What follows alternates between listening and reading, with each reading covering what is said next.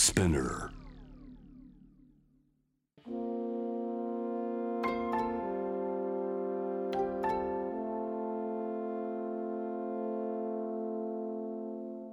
これは誰かの本当の物語。あなたの本当の物語。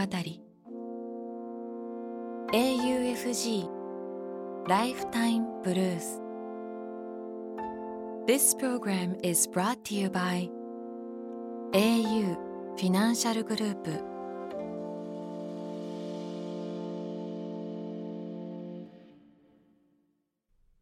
今日一人目のライフタイムブルース。1970年愛知県生まれ。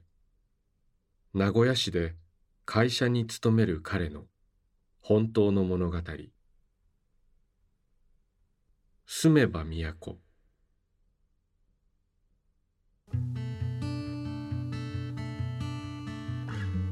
家が火事と母からのメッセージ。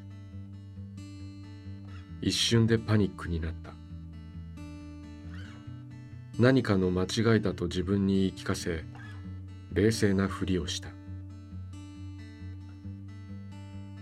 小刻みに震える指を見ながら電話をかける。向こうから響く消防の音。父の声。間違いではないと一瞬で理解した。その瞬間住むところがなくなった。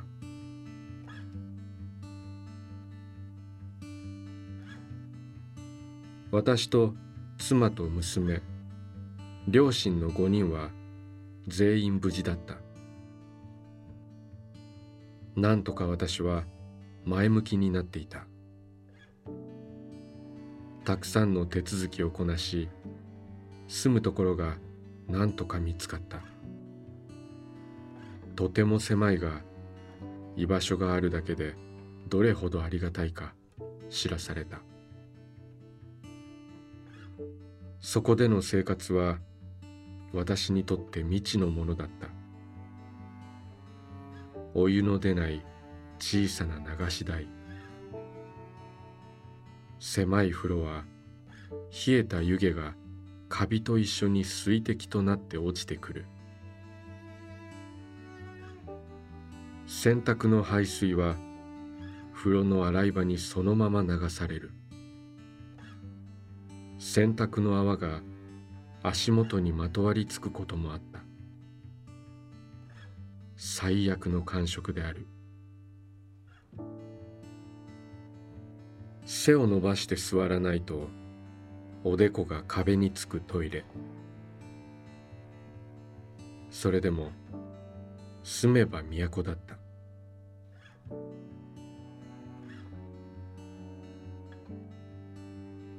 住人には外国人が多かった。隣の家族はお父さんがアジアのどこか。お母さんは日本人のようだ。小学4年生くらいの男の子がいて休みの日の昼間彼はいつも一りぼっちだった。これから私が話すのはこの男の子のことだ。私たちの部屋は4階の9号室。エレベーターを降りて長い廊下沿いに9つ並ぶ部屋の一番奥にある。自分の部屋に行くときその男の子の部屋の前を通る。飲食をなりわいとしていた友人がコロナ禍で時間を持て余し引っ越しを手伝ってくれた。初めて荷物を運ぶ時のことだ。友人と荷物を抱えてエレベーターを降りた。廊下の一番奥。9つ向こうの部屋が我が家だが通路には水槽やボロボロの空気清浄機などが散乱している。最初なんだと思ったが意外とすぐ切り替えができた。こういう人たちが住んでいるこういう環境なんだ。足元に注意しながら最初の荷物を運んだ。隣の男の子が私たちの様子を隠れて見ているのが分かった。次の日ダイニングテーブルを友人と運んだ。エレベーターを降りると今度は廊下になぜか布団が山になっていた。友人と顔を見合わせた。無言の合図を交わした。二人でテーブルを持って狭い廊下を進んだ。友人が布団の上を歩く途中目を大きく見開き何か言おうとしていた。どうした？おる？何が？あいつが。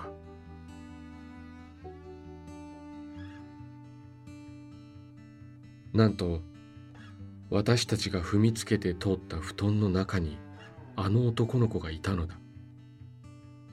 私と友人は気づかなかったことにした。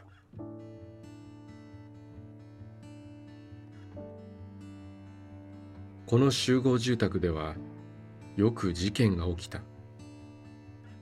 警察消防レスキューが来るのはしょっちゅう。よく叫び声が聞こえるし目の前でのバイクの爆音も日常だっ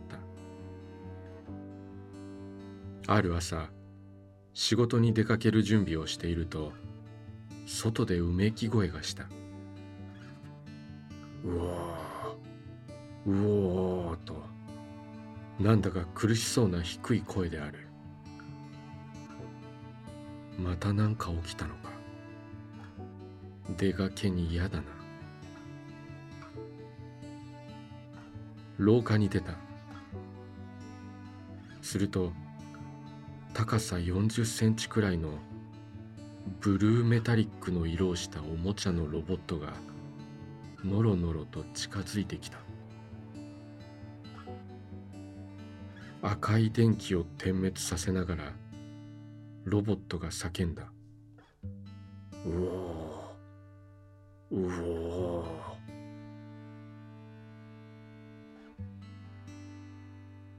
隣の玄関ドアの隙間にロボットのコントローラーを持つ男の子が見えた。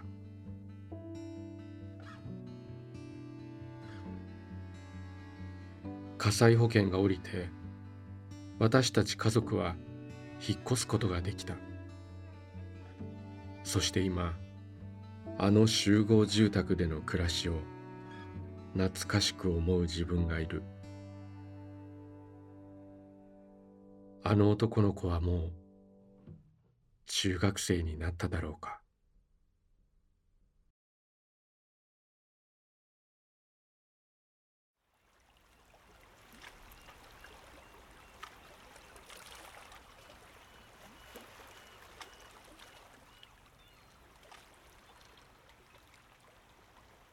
息をするようにあなたの話を聞く。AUFG ライフタイムブルース今日二人目のライフタイムブルース1973年東京と生まれ。結婚し主婦をする彼女の。本当の物語。父との思い出。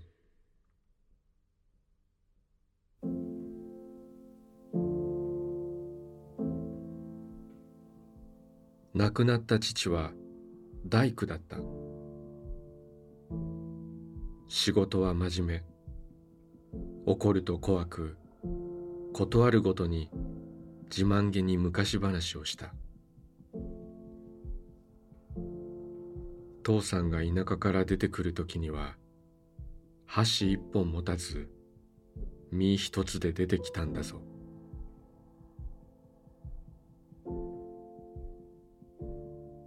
父は子供と遊ぶのが得意ではなかったが一年に一度夏休みには海か川に連れて行ってくれた。それが唯一の家族で出かける時間だった。末っ子の私はその休みの日が来るのを心待ちにしていた。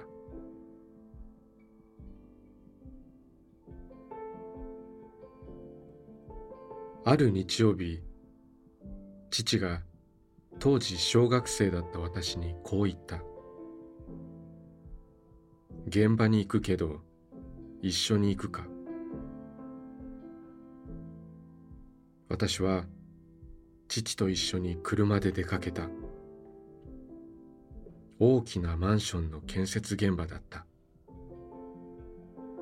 車の中でぼーっと待っていると用を終えた父が車に戻りこう言った。遊園地でも行くか。一瞬聞き間違えたかと思ったが胸が高鳴りドキドキワクワクしてきた。遊園地に着くとすぐ一つ目の乗り物に一人で乗り込み柵の外で見守る父に手を振った。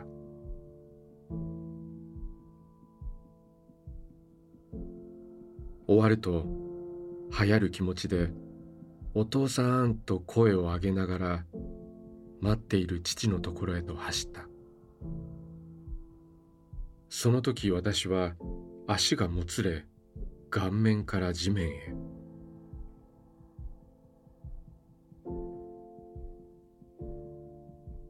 おでこから血が流れる私を大急ぎで父は医務室へ連れて行った。おでこに大きな絆創膏をした私を見ると父が一言こう言った。帰るか。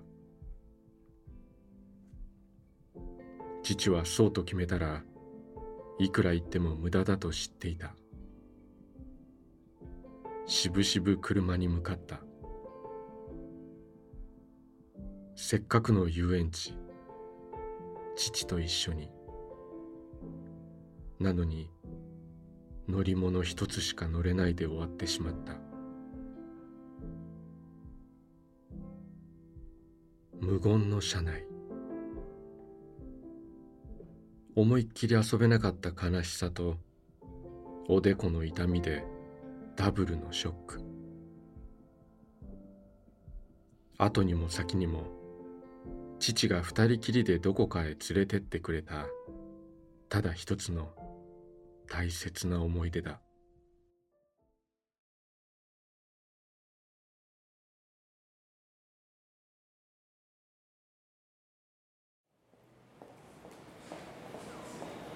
あなたの物語に耳を澄ます。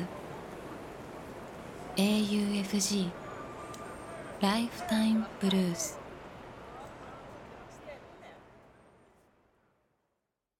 今日三人目のライフタイムブルース1956年福岡県生まれ。岐阜県で仕事をする彼の本当の物語。冷めたうな重。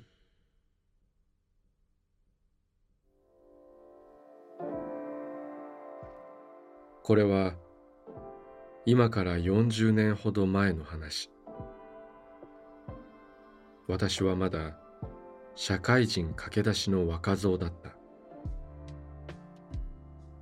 当時大阪に勤務していた私はある地方の大学病院の研究室が主催する研究発表会がありその開催をサポートする仕事を担当した。その日午前中の打ち合わせを約束していたのに連日の出張疲れで寝坊し乗るはずだった朝一番の飛行機に乗り遅れ私が研究室に着いたのは午後2時を過ぎてからという大遅刻。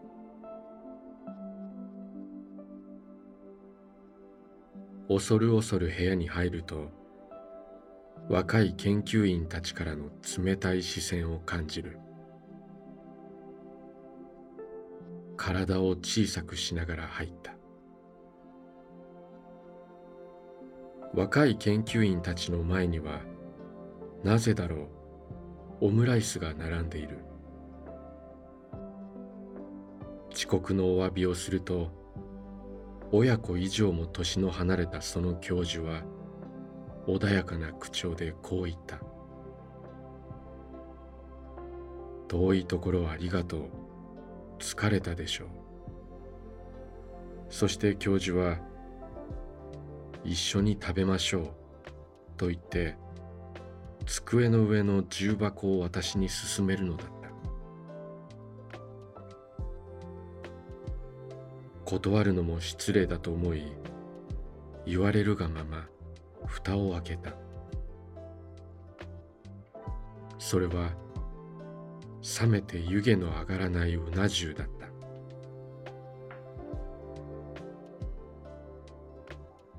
年老いた教授は遠方からの客をもてなすために特別にうなぎを用意し若い研究員にはオムライスを取らせ誰一人箸をつけずに私の到着を待っていたのだ。2時間も。その午後研究室で何を話したのかもう忘れてしまったがひんやりしたうな重冷たくなったお吸い物の感触は今も忘れられない。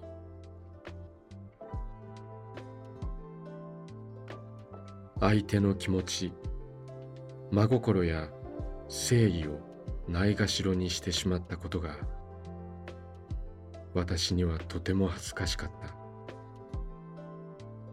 人として大切なこととは何かハッとするほど気づかされた瞬間だった。時は経ち私は今60を超えているがうなぎを食べるときにはいつもあのひんやりしたうな重を思い出す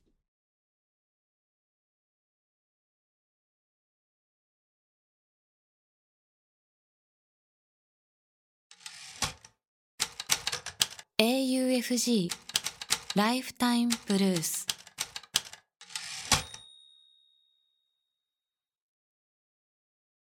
今日4人目のライフタイムブルース。1972年東京と生まれ。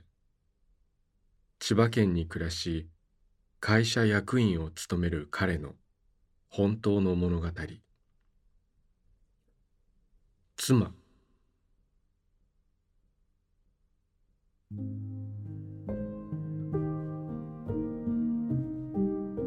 僕は事業に失敗し多額の借金を背負った。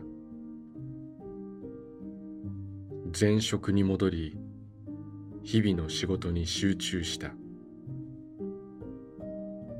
借金の返済に後ろ向きではなく前向きのつもりでいた。なんとか返せる自信があった。そんなある日会社で残業中の夜中の3時ごろふと窓の外を見ると会社の前に妻が立っていた。びっくりして外に行くと心配そうな顔で僕を見つめた。どうしたの？と僕。心配になってと妻。何が心配だったのだろうと考えていたら彼女はこう言葉を継いだ。自殺しているんじゃないかって。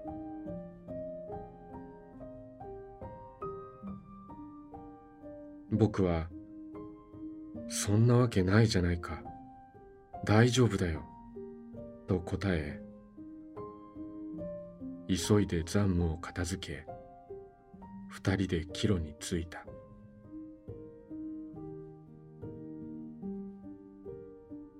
雨上がりの真夜中の街。二人で歩くのは久しぶりだ。何年ぶりだろうか。こうして二人で話しながら歩くのはとても新鮮で輝いている時間に感じられる。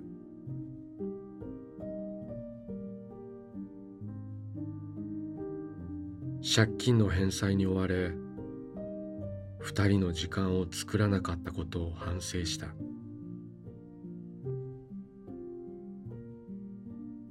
僕を心配し思ってくれている妻を愛おしく思った。彼女は涙で濡れた瞳のまま笑顔を浮かべ嬉しそうに僕を見ていた。愛されていると実感した。嬉しかった。ここまで人に愛されていることがとても嬉しかった。知らぬ間に負担をかけていたんだな。自分は実は命を失いかねないギリギリのところにいたのかな。そんなことを思った。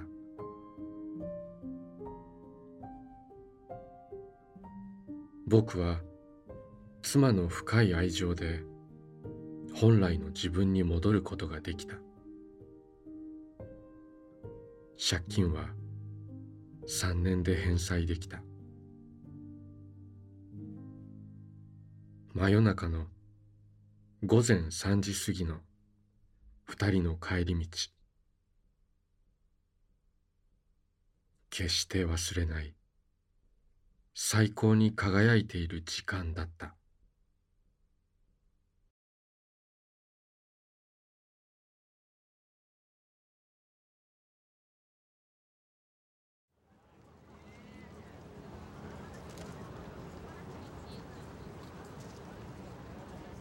「AUFG ライフタイムブルース」「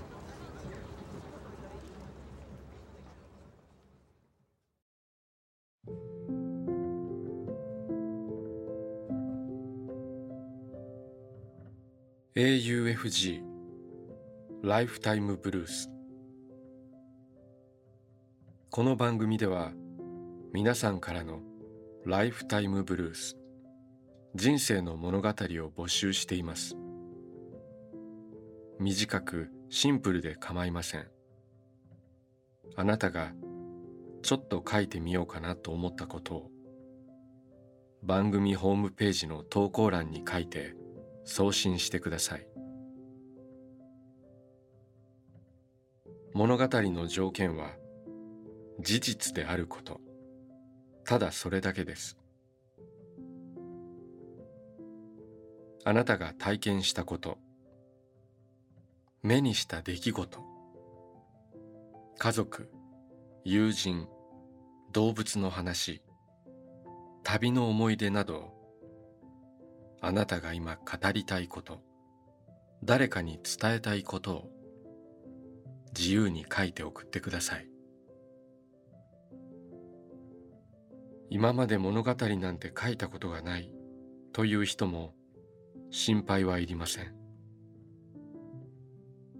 LINE やメールをするようにまず一度書いてみてください。送られた物語は必ずすべて目を通します。そして皆さんからの物語を毎週番組で紹介します。応募方法詳細は番組ホームページを見てください。ライフタイムブルースまたここでお会いしましょう。小田切城でした。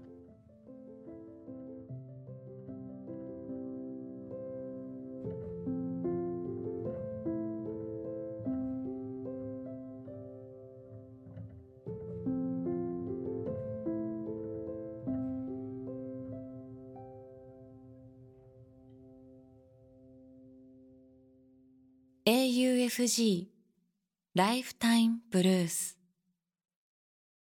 This program was brought to you by au フィ